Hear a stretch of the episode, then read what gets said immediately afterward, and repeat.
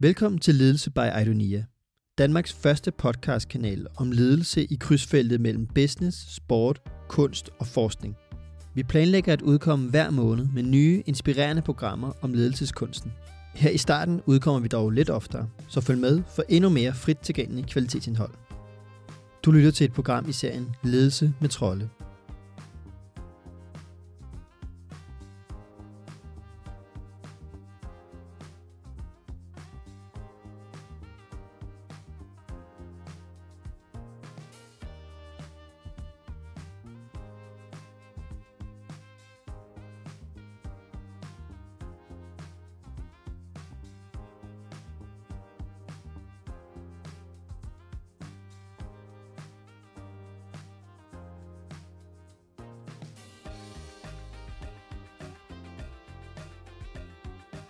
Hvad har Diego Simeone, Susanne Bier og Kasper Julemand til fælles med Jesus og ledelsen i det danske militær? De er alle ledere, men det er ikke ligheden i jobtitel, vi forsøger at beskrive i dette kapitel af ledelse trolde. Vi prøver at forstå, hvordan Jesus fik sit følgeskab, hvordan måden man leder soldater i krig, og hvordan Simeones vildskab på sidelinjen er udtryk for den samme grundlæggende ledelsesforståelse. Og denne ledelsesforståelse hedder servant leadership – men hvordan er man en servant leader? Hvis du vil være en servant leader, så handler det jo om, at du skaber en relation til det menneske, du skal være servant leader for. Og at den relation er båret af, at den person, som, som ser dig som servant leader, giver dig retten til at have indflydelse på den livsrejse, som vi også har talt om tidligere, som den her person skal foretage.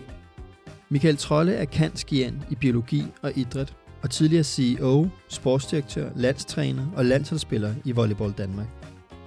Han har derudover skrevet en række bøger om ledelse og har rådgivet, undervist og coachet markante ledere inden for dansk sport, kunst og erhvervsliv. I dag er Michael co-founder og direktør i Idonia og Dreams and Details Academy, som han har skabt sammen med Jim Hagemanns Snabe og Jesper Lok.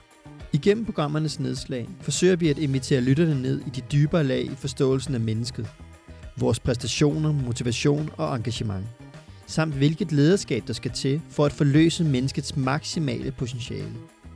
Vi håber, vi vil være i stand til at inspirere jer med dette program. God fornøjelse. Robert Greenleaf blev bannerfører for Servant Leadership-bevægelsen, da han i 1970 udgav essayet The Servant as Leader. Her er lederen servicerende først. Inspireret af Hermann Hesses roman Journey to the East, beskriver Greenleaf sin filosofi som en naturlig følelse mod at ville servicere andre. Servicere andre først. Og kun derigennem vil du få tilladelse til at få indflydelse på dem, du leder. Et af de klareste eksempler er fortællingen om Jesus og den måde, han skabte følgeskab på, ved at hjælpe og både bogstaveligt og i overført betydning ofre sig selv for dem, han ledte og servicerede. Men det kan også godt være alt fra store ledere som Martin Luther King og Nelson Mandela, som det kan være sensei-rotten Master Splinter – fra Teenage Mutant Ninja Turtles, der alle på hver deres meget forskellige måde havde en servicerende tilgang til at lede. Altså Greenleaf er jo ham, der ligesom beslutter sig for at konceptuere det. Men i virkeligheden kan man sige, at servant leadership dybest set er baseret i næstekærlig tilgang til ledelse. Altså at ledelse er noget, hvor man leder for dybest set at hjælpe andre med at komme steder hen, de ikke ville kunne komme hen, hvis ikke man satte sig i spidsen for, eller understøttede, eller tog dem i hånden og hjalp dem derhen. Og der vil jeg også medgive, at det, det afhænger meget af, hvor vi er kulturelt i verden. Hvordan man vil også oversætte begrebet servant leadership. Det er der ingen tvivl om. Og man, jeg tror, mange steder vil man godt kunne få det til at, at give mening, men, men oversættelsen af begrebet og udtrykket og de artefakter og de virkemidler, der ligger i det, vil være væsentligt forskellige fra forskellige kulturer i verden. Men hvis vi nu altså bare løftede det op til at sige, at det her handler om i virkeligheden at servicere andre med vores lederskab, således at vi kan hjælpe dem, så er det egentlig rumligt nok. Når servant leadership er drevet af viljen til at ville hjælpe og drage omsorg for den, man leder, kan det godt lyde som en ledelsesform, hvor man bare stryger folk med hårene. Men sådan skal det ikke forstås. For det er med retten til at få indflydelse på den, man leder, at man også nogle gange leder personen i en retning, vedkommende ikke har lyst til, man har brug for. Dog altid drevet af viljen til at ville hjælpe, og med tilladelsen til at gøre det. Servant leadership-bevægelsen stiller sig derfor i kontrast til det slavende lederskab, hvor ledere netop gennem magt indtager rollen som leder, og hvor den, der ledes, nærmest ses som en ressource, der skal anvendes til et bestemt formål, og ikke som et menneske med et potentiale, der kan udvikles. Det, den servicerende ledelsestilgang søger imod, er, at man er den, der ledes, bliver valgt til til at få indflydelse på denne, som en servicerende leder, og aldrig gennem magt. I herren, hvor man nogle gange beskyldes for eller portrætteres som værende powerledende, har man lært at elske denne servicerende og næstekærlige tilgang til lederskabet. At når man for eksempel taler med en meget god øh, ven og bekendt af mig, Kim Christensen, som jo har været udstationeret i nogle af verdens brandpunkter som leder af, af, af store grupper af internationale soldater, altså i Afghanistan og i, i Bosnien i sin tid. Han fandt jo ud af hen ad vejen, eller man fandt ud af ved, ved den virkelighed, man stod i de steder der, at man kunne slet, slet ikke få soldater til at følge en, hvis ikke det var både et servant leadership, hvor Kim siger, at man skal elske sine soldater. Ikke? Det er jo sådan lidt, lidt det her med, før, før man kan det, kan man ligesom ikke indtræde i, at skulle være en, øh, de følger. Fordi hvis de ikke føler, at man har en, en næstekærlighed over for dem, og vil gøre alt, hvad man kan for, at de kommer igennem det med det, med det reelle purpose, der måtte være, øh, igennem så vanskelige missioner, som de er i, så lykkes det slet ikke. Altså, du kan ikke presse mennesker igennem det. Det kan godt være, at du kunne det tilbage i tiden øh, i militære operationer, men i det kan du ikke. Det er nødt til at være båret af en meget stor drøm, ambition, en meget stort purpose, og i det følgeskab er du simpelthen nødt til at servicere deres muligheder for at øh, i virkeligheden at træde ind i de roller, der måtte være for dem som værende meningsfulde i forhold til den operation, de skal udføre. Og derfor er, kan man sige, mandatet for en soldat meget vigtigt, fordi mandatet er i virkeligheden det, der tillader, at du tør og, og, og kan og vil i de her missioner.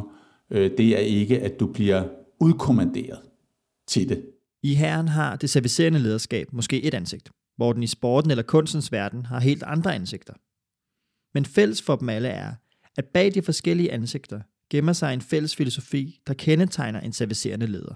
Og det han så gør, Greenleaf, det er jo, at, at han beskriver, hvad det er, andre skal se hos en, for blandt man bliver valgt til. Altså, hvornår er det, at man fremstår som den ledelsesmæssige autoritet, som øh, andre siger, jeg vælger dig som min servant leader på min rejse videre ud i livet, fordi jeg kan se, at du er sådan her. Og det, de kan se, at du er sådan her, det, der, der, der, der kendetegner denne servant leader, øh, beskriver Greenleaf som værende en person, hvor at vi står ind og kigger på den leder, og så kan vi se en leder, som øh, i den grad udtrykker en lyst og vilje til at ville være leder for dig. En lyst og vilje til at hjælpe dig og indtræde i den her indflydelsesrige position, der gør, at vi sammen sikrer, at du kommer det rigtige sted hen. Så det er ligesom det første, han siger, det skal man simpelthen kunne se.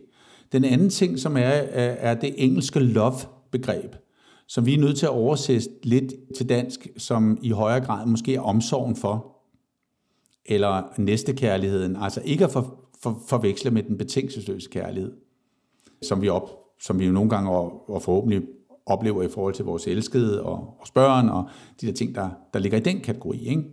Og det her love-begreb, det er i virkeligheden, at man, kan, at man kan se, at den her person, man står overfor, har virkelig et brændende ønske om at drage omsorg for mig. Tag mig under sine vinger. Det er det, vi ser også oplever ved det gode mentorship, hvor man kan mærke det her, at vedkommende vil i virkeligheden en rigtig meget. Det love-begreb rent faktisk også omfatter, at øh, det er det ikke nødvendigvis det, man gerne vil have, øh, men det, man har brug for. Som det begreb også omfatter. Og det næste, han siger, det er så, at man skal kunne se en person, de kalder det service and sacrifice. Altså, at du ser en leder, som vil allokere dele af sin livstid til dig. Altså ved at ofre og servicere. Så det er jo sådan noget ret praktisk noget også. Altså er der, er der plads til den, man skal lede i ens ledelsesliv? Det skal den, der kigger ind på en, have en fornemmelse for. Jeg har en plads hos den leder. Øh, jeg kan tilgå den og, og, og lederen står til rådighed for mig på min livsrejse. Sådan som jeg opfatter det, der er det for mig meget en, en livs- og, og, og tidsdimension. Det er det også. Altså det her med, vi har et liv, 800 år, vi to Anton sidder og laver det her. Vi offrer noget af vores tid i et fællesskab for at skabe noget sammen, som giver mening for os. Forhåbentlig giver det mening for andre. Og hvis det giver en lille smule kærlighed tilbage til os, så understøtter det vores lyst og motivation for at gøre mere af det, og vi føler også, at vi stiger lidt i selvværd. Men vi bruger noget af vores liv på det. Den tid, vi sidder og bruger her, får vi aldrig igen. Den kommer aldrig igen. Så derfor skal den jo give mening i en eller anden forstand. Så der ligger noget sacrifice i det, men der ligger også noget sacrifice i, hvem vi er. Fordi når du går ind i en ledelsesrolle, i en relation med et andet menneske, så bliver det jo noget meget tæt, noget intimt, noget, noget, noget meget self-determination-agtigt øh, i, i det. Og, øh, og der ligger en, en offring i det også, øh, som er, er markant. Så det, så det er også noget med at, at opoffre sig selv i det, som ikke bare er en, en sådan en tidskomponent, men også noget med, at man, at man giver noget af sig selv. Og det er jo det, som jeg også siger, at jeg synes jo, det var fejt nogle gange, hvis man stod på sidelinjen, og ikke var fuldstændig nøgen, og gav sig selv med hud og hår, i man ville vinde med sit hold, for eksempel. Fordi man egentlig gerne lige ville spille det der sikkerhedsnet ud, at hvis vi ikke vinder, så er det ikke så vigtigt for os. Altså, så går det nok alligevel, og det er jo kun sport. Og... Nej, men man, man, man, man gik ind med alle sine ressourcer, med hele sit potentiale, i nuet, for at skabe det her sammen med andre. Koste hvad det vil. Dø om så det gælder. Agtigt, ikke? Øh, og det ligger jo også lidt i det her sacrifice. Det, man gerne skal kendetegnes ved som leder, er altså viljen til at ville hjælpe og servicere andre. Og en stor portion omsorg og næstekærlighed. Og så også det her med at ville ofre dele af sig selv i rollen som leder. Og når man opfylder, opfylder de tre begreber, altså det er i virkeligheden det, som den person, der skal ledes, ser, så vil personen vælge dig til som den ledelsesmæssige autoritet, der har retten til gennem indflydelse at føre dig, understøtte dig, hjælpe dig ud i din, dit videre livsforløb øh, som leder. Og derved kan du efterfølgende kalde dig leder for vedkommende. Men det er i virkeligheden noget, som du er blevet udvalgt til. Når dem, der skal ledes, ser disse elementer i dig, så betyder det ikke så meget, i hvilken branche eller kontekst du er i. For du bliver valgt til på baggrund af din store lyst til at hjælpe dem. Derfor ses servant leadership i mange brancher. Både når Diego Simeone beder sine spillere gå i krig for ham på fodboldbanen i Madrid, og når Kim Christensen helt bogstaveligt gør det med sine soldater i verdens brandpunkter. Altså hvis man skal give et eksempel på, hvornår man kan se, at folk udøver servant leadership, så vil man kunne se anekdoter eller historier i alle, i alle brancher, i alle domæner. Og det man egentlig skal lede efter, det er den oversættelse, hvor man igennem lederens adfærd kan se en tydelighed i, at vedkommende virkelig vil dem, vedkommende leder, øh, og virkelig drager omsorg for dem, og giver plads i sit ledelseliv til at kære sig omkring dem. Og det er de der tre elementer, som man skal kunne, kunne øh, identificere. Så hvis man skulle lave en test på det her, så skulle man jo egentlig bare kigge ind på lederne, og så skulle man se deres adfærd, så skulle man sige, okay, jeg kan godt forstå den her adfærd, fordi den er sådan domænespecifik, ikke? Øh, Jürgen Klopp i Liverpool, eller Wooden i basket, som vi har talt om. Vi kunne også bare sige Kasper Holten på det kongelige teater, Kim Christensen, øh, dronningens ceremonimester nu, der har været i de værste brandpunkter i Afghanistan, Kasper Julemand, vi kunne nævne rigtig, rigtig mange. Jeg er sikker på, at hvis man tog et filter ind over og sagde, ud over de servant leadership, så vil de alle sammen gøre det på forskellige måder, men disse tre elementer, will, love, service and, and sacrifice, de er alle sammen til stede. Og det er jo lidt ligesom, da Jim Hammond Snape og jeg skrev Dreams and Details og kiggede ind i det her, så udnævnte vi egentlig disse dele af sportens lederskab som det generiske bagtæppe, eller det generiske ledelsesplatformrum, kunne man sige, til det, der var nødvendigt for os, hvis du skulle udøve vores ledelsesmodel, som hedder Dreams and Details. Øh, og øh, det var også bare et udtryk for, at selv i erhvervslivet hardcore, øh, er det også til stede. Og så kan man sige, hvorfor har det ikke været sådan tidligere? Jamen det har altid været sådan. For det passer på mennesket.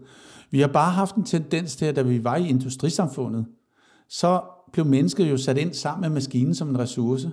Og så troede vi lidt, at mennesket skulle behandles som en ressource. Hvor vi senere hen fandt ud af, at mennesket havde et potentiale jo, som vi kunne udfolde.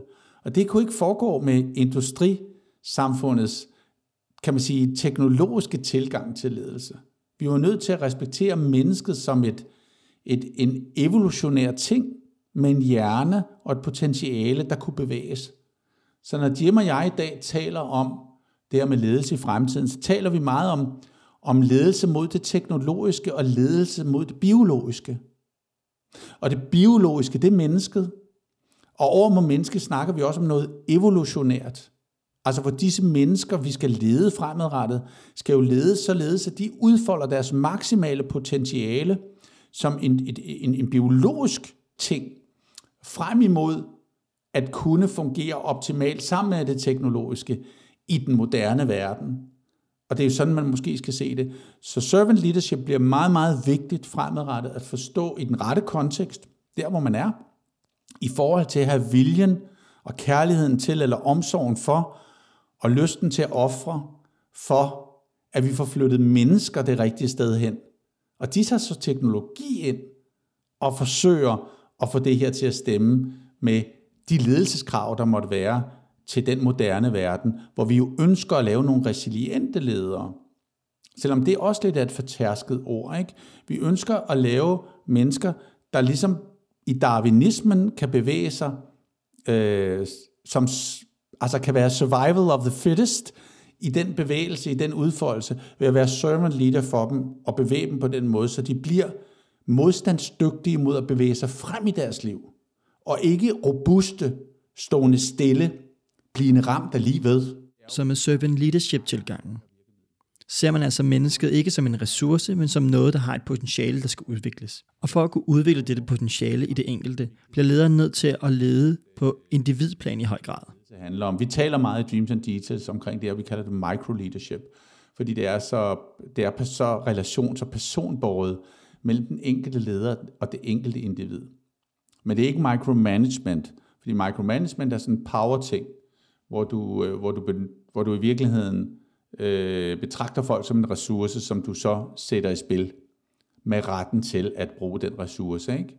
Hvor her er du meget mere en, en person, som i virkeligheden skaber et, en, en, en mulighed for, at du kan hjælpe en anden person på sin vej hen imod det, som vedkommende ønsker, og derved bliver en leder, men, men du gør det i virkeligheden ved, ved en servicerende tilgang og en hjælpende tilgang til at bringe folk et sted hen. Og det er jo ikke så mærkeligt, at det virker bedre end det andet, fordi at derved involverer du den person, der skal flytte sig på en helt anderledes måde. Det er for det første meget betydningsfuldt for motivationen og engagementet hos den, der skal, der skal flytte sig. Og samtidig er det nok også øh, det, der nogle gange gør, at vedkommende ender et rigtigere sted. Fordi det bliver et følgeskab mellem lederen og den, der bliver let, eller den, der er skaber følgeskabet og den, der følger, øh, at de kommer det rigtige sted hen sammen. Og derved bliver begreber som coaching og understøttelse og vejledning og alle de her ting jo ekstremt centralt og vigtigt.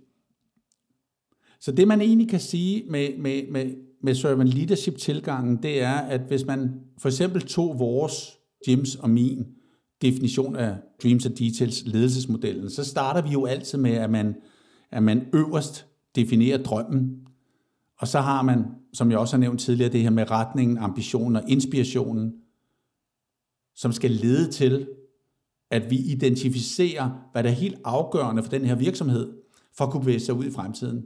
Og derved begynder vi at tale om, hvilke roller og evner og samspil man skal have i sæsonen, og i de nye sæsoner. Hvornår kommer sæsonskiftene? Og hvordan får vi de der dynamiske bevægelser ind, så vi eksekverer på en rejse, og ikke på en plan. Og der midt i, mellem drømme og detaljer, hvis I ligesom forestiller jer, at drømmene er øverst, og detaljerne er nederst, og man skal have det til at spille sammen, der ligger de der helt centrale, kan man sige, platforme, eller vi kaldte det også i starten bropunkter, som er mindsetet, altså forståelsen af, hvordan vi skal gøre det, og rammerne, hvorunder vi skal udføre det. Og, øh, og hvis man forestiller sig sådan en bane, så kan man sige, at toplederne ligger egentlig øverst i modellen, og dem kunne man kalde øh, dreammakers i virkeligheden. Altså, så, så det er sådan lidt en, et, et, et, et patent, jeg nærmest har taget på, hvordan jeg ser det. Altså, jeg kalder dem der i toppen dreammakers. Og dem, der bygger broen, altså har mindsetet og rammerne som ansvarsområde, den kalder jeg bridge builders. Det er dem, der bygger broen fra at finde ud af, hvor virksomheden skal hen, til sådan faktuelt at sige, okay, så skal vi bygge en platform, en bro, så det kan lade sig gøre. Og niveauet under, dem der har med udkrystallisering af de afgørende detaljer, som i virkeligheden bygger vores produkt, dem kalder jeg teambuilders. Og så dem, der ligger nedenunder, øh, dem kalder jeg playmakers. Det er virkelig centrale personer internt i teamet. Hvis man skal oversætte ledelsesplaymakerne ind i en sportskontekst, vil man typisk i holdsportsgren have anføreren som den formelle leder af holdet. Men der er ofte flere forskellige ledere på et hold, og flere forskellige ledelsesroller, hvor anføreren typisk vil varetage nogle af disse roller internt på holdet, men meget sjældent dem alle sammen. Der er for eksempel to ledelsesroller inde på banen, de taktiske og spillemæssige ledere. Tænk her på Christian Eriksen eller Kasper Schmeichel på landsholdet. Det er dem, der leder deres holdkammerater, enten ved egne evner eller ved at give taktiske ordre til deres medspillere. Den anden ledelsesrolle på banen er motivatoren, der kort beskrevet motiverer holdet og styrer dets følelser i den rigtige retning, for at kunne performe bedst muligt. Det er typisk den, der står og klapper i hænderne, mens han eller hun opildner sine holdkammerater.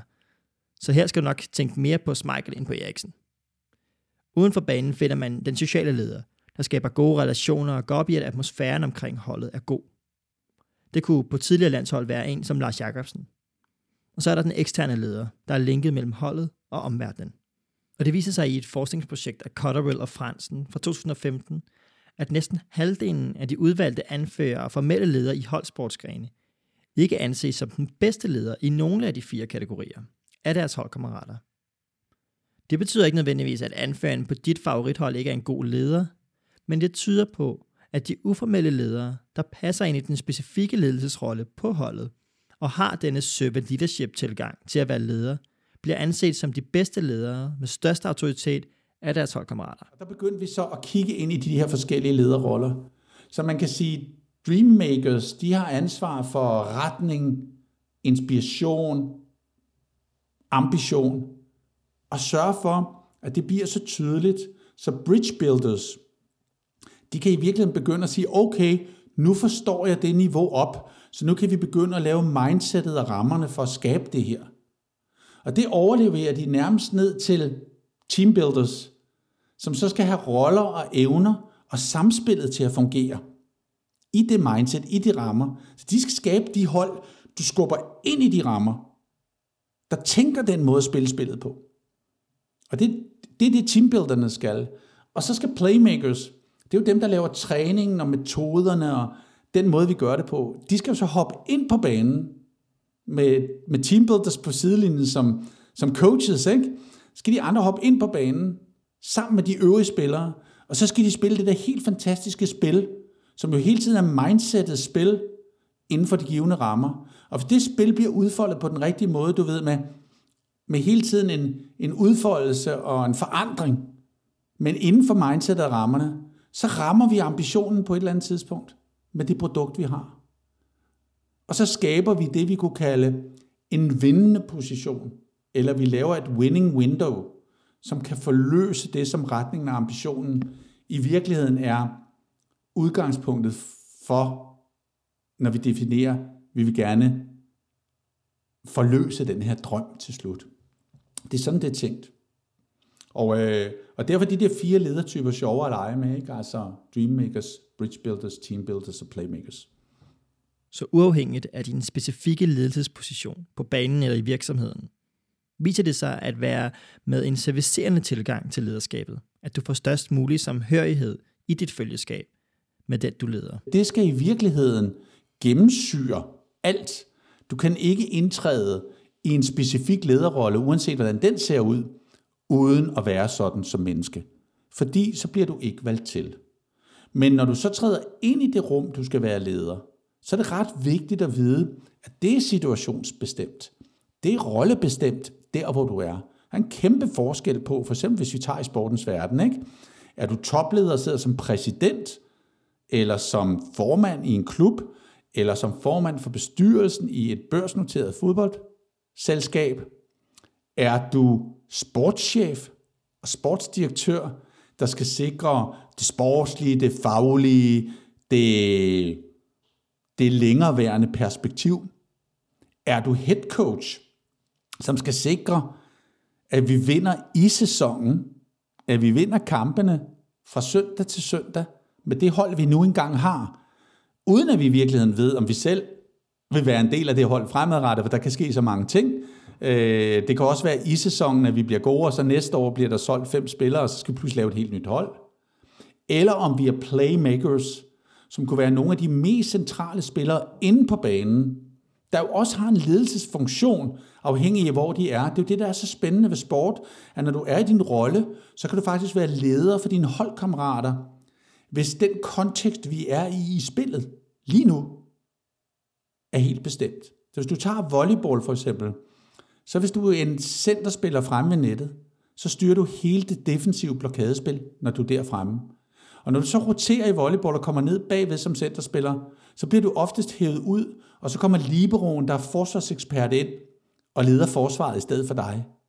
Så som spillet udvikler sig, der indtræder spillerne jo i forskellige roller. Ligesom at Christian Eriksen spiller midtbane for Inter i øjeblikket, jamen så indtræder han i en rolle, og de skulle meget gerne følge ham, lige præcis der, hvor midtbanespillerens taktstok, sættende, kan man sige, hele musikstykket op på det tidspunkt er vedkommende. Og når den så kommer frem til angriberne, så sker der måske noget andet. Så overtages det af nogle andre. Og det at forstå de ledelseslag, det har vi været ret dårlige til. Vi tror, at ledere de skal kunne det hele. Så i min optik begynder der altså at gå op i en høj enhed nu. Vi starter med et grundprincip, der hedder servant leadership. Det er en måde at være menneske på, en tilgang til at ville sørge, servicere andre med vores ledelsestilgang. Så tager du det med ind i dit specifikke rum, hvor du så finder ud af, hvor på Dreams and Details, vil vi sige, ledelsesmodellen, udøver du dit lederskab hvor på den bane spiller du? Hvis du er topleder, så spiller du på banen omkring drømmen. Hvor skal virksomheden med retningen? Hvad for en ambition har vi? Hvordan skal shareholders og stakeholders føle os som en inspirerende virksomhed at være sammen med? Og hvordan synes vores medarbejdere, det er fedt at være med på rejsen? Men det her er jo vanvittigt stor forskel i lederrollen til, hvis du går ned på teamledelsesniveau og skal effektuere på roller og på relationer og, og, og på samspil og på, på evner, fordi nu skal vi udvikle et helt nyt softwareprojekt, øh, eller et helt nyt softwareprodukt på cloud, som, øh, som Jim jo lavede i SAP. Og det, og, og det er vigtigt at forstå. Så, så, så, så ligesom for, hvis, hvis vi skal gøre det nemt for folk at tilgå noget, der er så svært som lederskab, så handler det måske i første omgang at overgive sig til det faktum, at de ting, der ligger i servant leadership, det er måske den generiske tilgang, som er gældende for alle. Den kan du simpelthen ikke slippe udenom. Så fører du den ind i din kontekst, dit domæne, og så finder du ud af, hvilken ledelsesrolle spiller jeg i det domæne. Er det volley, fodbold, er det SAP i Tyskland, eller Jim Hammans Nabe i Mærsk og Siemens nu? Hvor, hvor er jeg på banen? Så træder du ind som den optimale servant leader der, identificerer, hvad servant leadership betyder i den rolle, og så udøver du dit ledelseskab, eller undskyld, dit lederskab i den rolle, øh, svarende til de forventninger om, at det er den plads, du spiller på banen. Øh, på den måde kan man få styr på det, og derfor bliver ledelse ikke bare sådan noget generelt noget. Vi kan godt snakke om, at der måske er en, en, en menneskelig generisk tilgang til det, men vi kan ikke bare sige til alle ledere, jamen ledelse er sådan her, så held og lykke med resten af dit ledelsesliv. Gør det bare på den måde. Sådan er det jo ikke.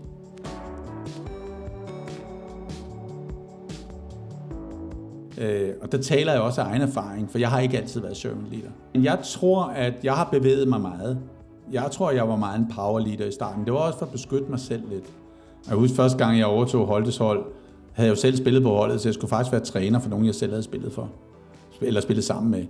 Og det tror jeg, de synes var, var, var ret kompliceret. Fordi jeg var jo nødt til at dybest set opsige nogle venskaber at træde ind for også at skabe mit ledelsesrum. Men jeg gjorde det også øh, meget sådan powerbestemt. Det var Michael, der, der bestemte, hvordan tingene skal være. Men jeg tror også, jeg under det havde nogle elementer af det her servant leadership. Men nok også meget den brutale version af det faktisk. Jeg tror faktisk, jeg hjalp rigtig, rigtig mange spillere steder hen, hvor de ikke ville være kunne kommet hen, hvis ikke vi havde gjort det sammen. Det er jeg ret sikker på. Og jeg tror, at deres relation til mig formede mig som leder. Og uden dem var jeg ald- havde jeg aldrig nogensinde kunne være på den der ledelsesrejse. Jeg har været forskellige steder, fordi jeg har både været helt nede og være, kan man sige, playmaker, og selv været anfører for landshold, og så blev jeg head coach i Holte, og det var jo dybest set sådan en teambuilder.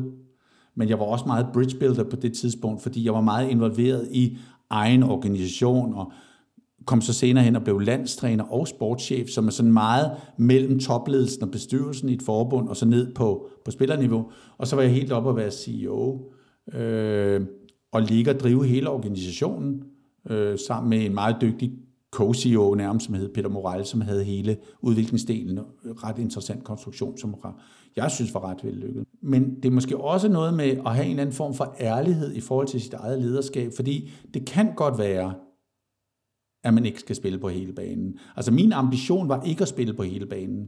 Og derfor tror jeg også, at, at man skal ikke nødvendigvis stræbe efter, at ledelse, det er sådan en karriereting. Altså for mig er ledelse noget med, at du har evnerne til en given situation, hvor der kaldes på dig som servant leader. Så træder du ind der. Og er det, at dine holdkammerater kalder på dig, eller dine venner kalder på dig, i jeres venskab om at hjælpe dem, så er du servant leader der.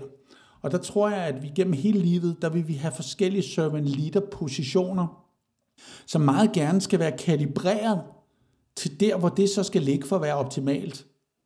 Hvad enten vores børn lige er født, eller de er teenager, eller vi er mentorer, eller undervisere, eller hvad vi er. Og der er det også bare sådan, tror jeg, at det er ikke sikkert, at du kan spille på hele ledelsesbanen. Det kan godt være, at du skal blive nogle steder. Det har jeg faktisk oplevet i sportens verden, at jeg har oplevet helt unikke, sublime ungdomstrænere på teambuilder-niveau. Så der snakker vi egentlig bare om rummet, hvor under du er teambuilder, hvor de sandsynligvis aldrig vil blive head coaches for et landshold, men de kunne tage nogle ungdomslandshold, nogle helt fantastiske steder hen. For de kunne bare de der unge mennesker. Og hvor vi andre måske, hvis vi havde røget ind på den bane, måske ikke havde haft de samme evner til at være den rigtige version af en servant leader for et ungdomslandshold. Og der skal man bare nogle gange huske på det her med ligeværet. At det er altså lige så flot at være den fantastiske ungdomstræner, eller den fantastiske lilleput-træner i en servant leadership kontekst, og kunne det som næsten at være landstræner. Det er bare mindre profileret, nogle gange mindre højt lønnet, og så videre, men det er jo ikke det, livet handler om. Vi må ikke oversætte vores selvværd i de der artefakter, der hedder økonomi, eller vi bliver nødt til at oversætte vores selvværd i, om vi føler, at det her er meningsfuldt integreret, meningsfuldt identificeret, og vi er nødt til at oversætte det i, om vi er placeret et sted, hvor vi er elskværdige, og modtager kærlighed og omsorg for det, vi laver på den, på den højeste klinge. Fordi det er det, der leder til et meningsfuldt liv. Meningsfuldt identificeret eller meningsfuldt integreret refererer til forskellige typer af motivation i Ryan og Daisy's Self-Determination Theory, eller selvbestemmelsesteori, hvor man kan have mere eller mindre meningsfulde typer af motivation. Hvis du vil høre mere, lægger der et helt kapitel om det tidligere i serien, der hedder Motivationsklaviaturet. Det at finde den rette lederrolle er ikke sådan en hierarkisk ledelseskarriere-ting. Jeg synes, ledelseskarriere, det er, det er ikke en, en vertikal ting. Det er en horisontal ting. Altså, du hopper rundt på en platform og finder ud af, hvor du kan den bedste ledelsesversion af dig selv. Og så udøver du servant leadership der i den rigtige kontekst. Og det er det, der skaber ligeværet på den ledelsesplatform, hvor vi jo nogle gange har en tendens til måske i virkeligheden at sætte ledelse hierarkisk. Jo højere du er oppe i systemet, jo mere du tjener, jo mere magt og position du har, hvor jeg ser det helt anderledes. Så det svarer lidt til, at du starter med at sige til folk, har du lyst til at gå til sport? Okay, det har vi. Så snakker man om, hvad er det for en sportsgren? Okay, det er den her. Skal du så spille angriber, hæver eller målmand? Okay, så finder vi ud af det. Og hvordan kan du så blive den bedst tænkelige version af dig selv, der hvor du spiller målmand nu? Det kan være serie 3, eller det kan være landshold, ikke? Finder vi ud af det. Men det er stadigvæk målmandsrollen. Så prøver vi ligesom at udkrystallisere det, og sige, okay, hvordan bliver det bedst muligt for dig? Fordi vi, der ved jeg jo, at hvis vi rammer det rigtigt, også i den kalibrering, så rammer det STT rigtigt.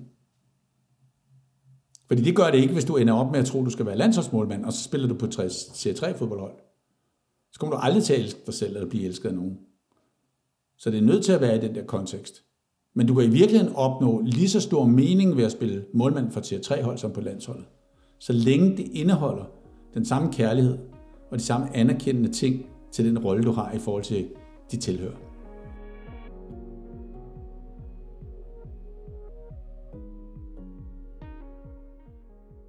Så hvis vi for eksempel tilgår den, kan man sige, generiske servant leadership præget tilgang til ledelse og prøver at oversætte den til, hvad, hvad det betyder øh, inden for de her forskellige ledelsesroller, som vi jo har talt om, kunne være playmakers, bridge builders, team builders, playmakers, øh, så er det jo rent faktisk, at vi, når vi kigger ind på de lederroller, ser dem rigtig placeret i systemet. Så når du ser en en teambuilder for eksempel, så ser du måske en, en coach for et team. Og det du så skal kunne se der, det er, at du ser en person, som virkelig har viljen til at ville hjælpe det hold, og de individer, der er på det hold. At vedkommende har en super omsorgspræget, kærlig tilgang til at hjælpe spillerne eller teammedlemmerne, og at vedkommende bruger rigtig meget tid at ofre sig selv i den proces og være den optimale head coach for det lille hold, måske på en 10-12 mennesker. Det skal vi jo kunne se, men det er stadigvæk båret af will, love and sacrifice. Og vi skal kunne se, at det team øh, i, i rigtig mange sammenhænge vælger den træner til, den coach til, og virkelig ønsker at spille sublimt optimalt for den træner. Og det er jo det, vi ledte lidt efter i programmet, hvor vi snakkede om, hvem er verdens bedste træner, dybest set. Ikke? Så ledte vi jo efter nogen, hvor vi kan se, at der er en adfærd hos de teammedlemmer, så vi decideret kan se, at de spiller for deres coach. Er en autoritet, og vedkommende har indflydelse, og de vil gerne give tilbage i præstationen. Hvis du trækker det op på det øverste lederniveau, hvor vi kunne tale om executives eller dreammakers, så er det jo dem, der har viljen til at ville hjælpe hele organisationen, måske gennem at fortælle om, hvad drømmen er. Fjerne alle forhindringerne i forhold til at kunne nå drømmen. At den person, som afstikker retningen og får den besluttet med bestyrelsen, og får identificeret den der store ambition, vi har, og forsikret, at alle dem, der skal være inspireret af den rejse, vi skal lave med den her virksomhed, har lyst til at være en del af virksomheden. Altså medarbejderne har lyst til at være en del af den virksomhed, og at shareholders og stakeholders og hvad der ellers er interessenter, har lyst til at være sammen med den virksomhed om den rejse. Øh, det er noget meget anderledes end at være teambuilder.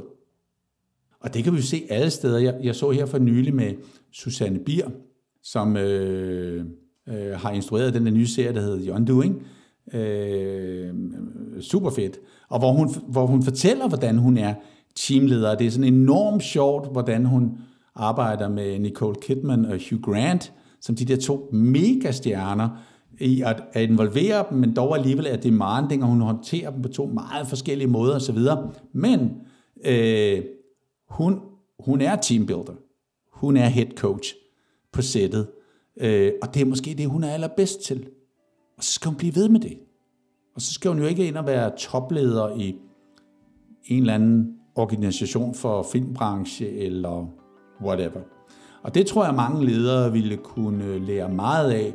Det er en større ærlighed omkring, hvor passer mit servant leadership begreb bedst.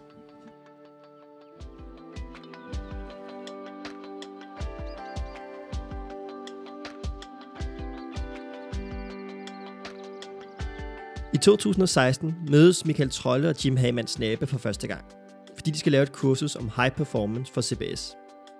Og der kommer de frem til, at den servicerende tilgang til ledelse, sammen med en helt ny ledelsesmodel, kunne være med til at forklare, hvorfor nogle virksomheder, sportshold og kunstnere kunne udvikle sig nærmest eksponentielt. Derfor gik de i gang med at udarbejde Dreams and Details ledelsesmodellen. Og da vi begynder at beskrive den model, så hænger den faktisk rigtig godt sammen med, at vi kan se, at det er det, der rent faktisk i alle brancher løfter tingene ekstraordinært i forhold til den, den tidligere tænkning i industrisamfundet. Og, øh, og da vi skriver vores bog, så er det jo i første omgang et spørgsmål om at prøve at beskrive et korrektiv til det, man har gjort før. Og da vi har beskrevet det, så pludselig kommer vi til et nedslag i bogen, hvor vi tænker, hvad er det for en ledelse, der skal til det her? Og der tænker jeg, og der siger jeg så til Jim, jamen en af det, den nye ledelsesmodel, vi beskriver kan, det er, at den kan frigøre det menneskelige potentiale. Og så begyndte vi at tale om det.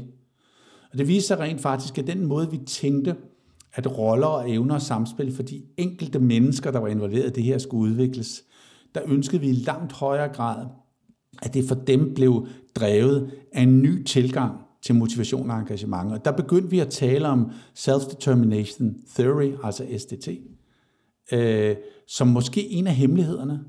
Altså det her med, at vi frisatte potentialet på en ny måde, fordi vi drev mennesker gennem en rejse, hvor motivation og engagement var understøttet af en identificeret og integreret motivation. I højere grad end en ekstern motivation, hvor det var et belønningssystem, der afgjorde, om du var drevet af det her. Og det i virkeligheden kunne være det, der var forklaringen på, at den her ledelsesmodel, den var øh, meget, meget, meget stærkere til dels at ramme rigtigt ud i fremtiden, men også at ramme meget højere ambitioner i fremtiden, fordi vi frisatte menneskelig potentiale på en ny måde. Og det var vi ret optaget af at diskutere, og det blev faktisk også til en helt beskrivelse af den menneskelige faktor, hvorfor virker det? Og da vi så ligesom har fået det på plads, så siger vi, hov, men der må jo være et eller andet lederskab, der skal understøtte det her. Og derfor så valgte vi faktisk på det tidspunkt at lægge et kapitel ind i bogen omkring ledelse, som kunne have været en bog i sig selv, hvor vi ikke var så skarpe på det her, som, som vi måske i virkeligheden er i den her udsendelse, nemlig at der er noget generisk i den her tilgang. Der er noget meget specifikt med hensyn til den lederrolle, man spiller på den, på den ledelsesbane, vi taler om. Men hele målet er i virkeligheden, at den ledelse rammer organisationen og banen rigtigt, således at dem, der spiller på banen, rent faktisk får flyttet deres motivation maksimalt op imod den integrerede og den identificerede meningsdannende motivation. Fordi de rent faktisk får en bane at spille på, og en forståelse, men de får lov selv at spille spillet. Og der er vi måske lidt tilbage til værdierne. Der opstår der jo så en, en oplevelse blandt dem, der er med i, hvad er det for et spil, vi spiller? Hvad er det for nogle rammer? Hvad er det for nogle værdier, vi har i det rum? Men det er ikke et, vi selv skaber. Det er et, vi overgiver os selv til at være en del af, fordi det giver kæmpe stor mening for os at få lov at frisætte vores potentiale på den bane, med de her forskellige lederroller involveret, som servant leaders, der sikrer mig, at jeg bevæger mig igennem den bane som individ, så bliver det hele tiden sådan, at min personlige placering i den rejse, understøttet af de her servant leaders, bringer mig i en situation, hvor jeg hele tiden er placeret rigtigt, højt op af motivationskontinuumet, eller motivationsklaviaturet, som vi også kalder det, således at jeg i virkeligheden hele tiden spiller the high note. Jeg er hele tiden drevet af en motivationsoplevelse og et engagement, der er rigtigt for mig, føles rigtigt og giver meget, meget stor mening. Og hvis du får en kombination af at have flyttet folk så højt op i motivationskontinuumet, fordi din ledelsesmodel og det lederskab af servant leaders, der er til stede, understøtter det, så er det en af forklaringerne på, hvorfor det her det kan sætte fuldstændig af i præstationsevne. Fordi du i virkeligheden hele tiden får det maksimale potentiale ud af dem, der er der. Og grunden til, at de leverer max og udvikler sig max, det er, at vi elsker dem og anerkender dem maksimalt, der hvor de er i den rejse, fordi vi tilsigter, at den model og den ledelsesmæssige understøttelse, vi laver, placerer dem rigtigt hele tiden. Og derfor bliver de voldsomt engagerede, voldsomt motiverede, og får også sikkerheden i hele tiden at være placeret rigtigt på banen, så de yder det bedst tænkelige i forhold til der, hvor de er i deres liv. Det betyder ikke, at de ikke kan skifte positioner på banen og spille nye roller, bum, bum, når vi kommer længere fremad. Men, men det er det, der skal gå op i en højere enhed. Og det er faktisk noget af det eneste, der rigtig sådan kan forklare, hvorfor mennesket rent faktisk godt kan følge de her meget store forandringer ud imod øh, store projekter, store rejser, sådan i overført betydning, der er drevet af drømme. Øh, og hvorfor det fuldstændig outperformer at putte mennesker på planer med realistiske mål. Og, og, og derved tapper det jo fantastisk godt ind i Ryan og Daisys tilgang til, øh, hvor får man mennesker til at præstere bedst? Hvor giver det mening? Og, øh, og, og, og det Jim og jeg så kom frem til efterfølgende, det er, vi bliver simpelthen nødt til på et tidspunkt at beskrive det her lederskab endnu bedre. Altså niveauerne og, og, og i virkeligheden måske servant leadership grundprincippet. Fordi det er faktisk det, der forløser den ledelsesmodel, vi beskrev i Dreams and Details som jo er en, en ledelsesmodel i måden, du arbejder med strategiske virksomhedsrejser på, hvor du inviterer folk ind på den rejse, som siger, åh, hvor er det fedt, den rejse må jeg være med på. At i virkeligheden er nøglen til at forløse det, det er, at du har forstået, hvad servant leadership betyder i sin generiske tilgang, men også i sin specifikke øh, ledelsesrolle tilgang, hvor end du er i organisationen.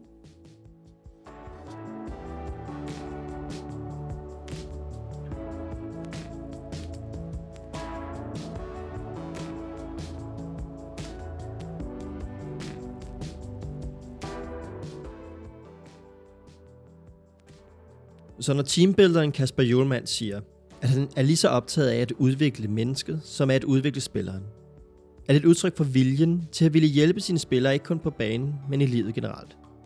Og når Diego Simeone siger, at hans hold tabte, fordi han ikke havde lagt den rigtige taktik, er det et udtryk for kærlig, omsorgsfuld beskyttelse af sine spillere. Og når en officer går med sine soldater i krig, viser denne en vilje til at ofre sig selv for sine medarbejdere. Alle sammen vil de blive set at dem de leder, som servicerende ledere, der har viljen til at ville servicere, viser omsorgen for den de leder, og viser, at de vil ofre dele af sig selv for at kunne hjælpe den de leder. Hjælpe den de leder først.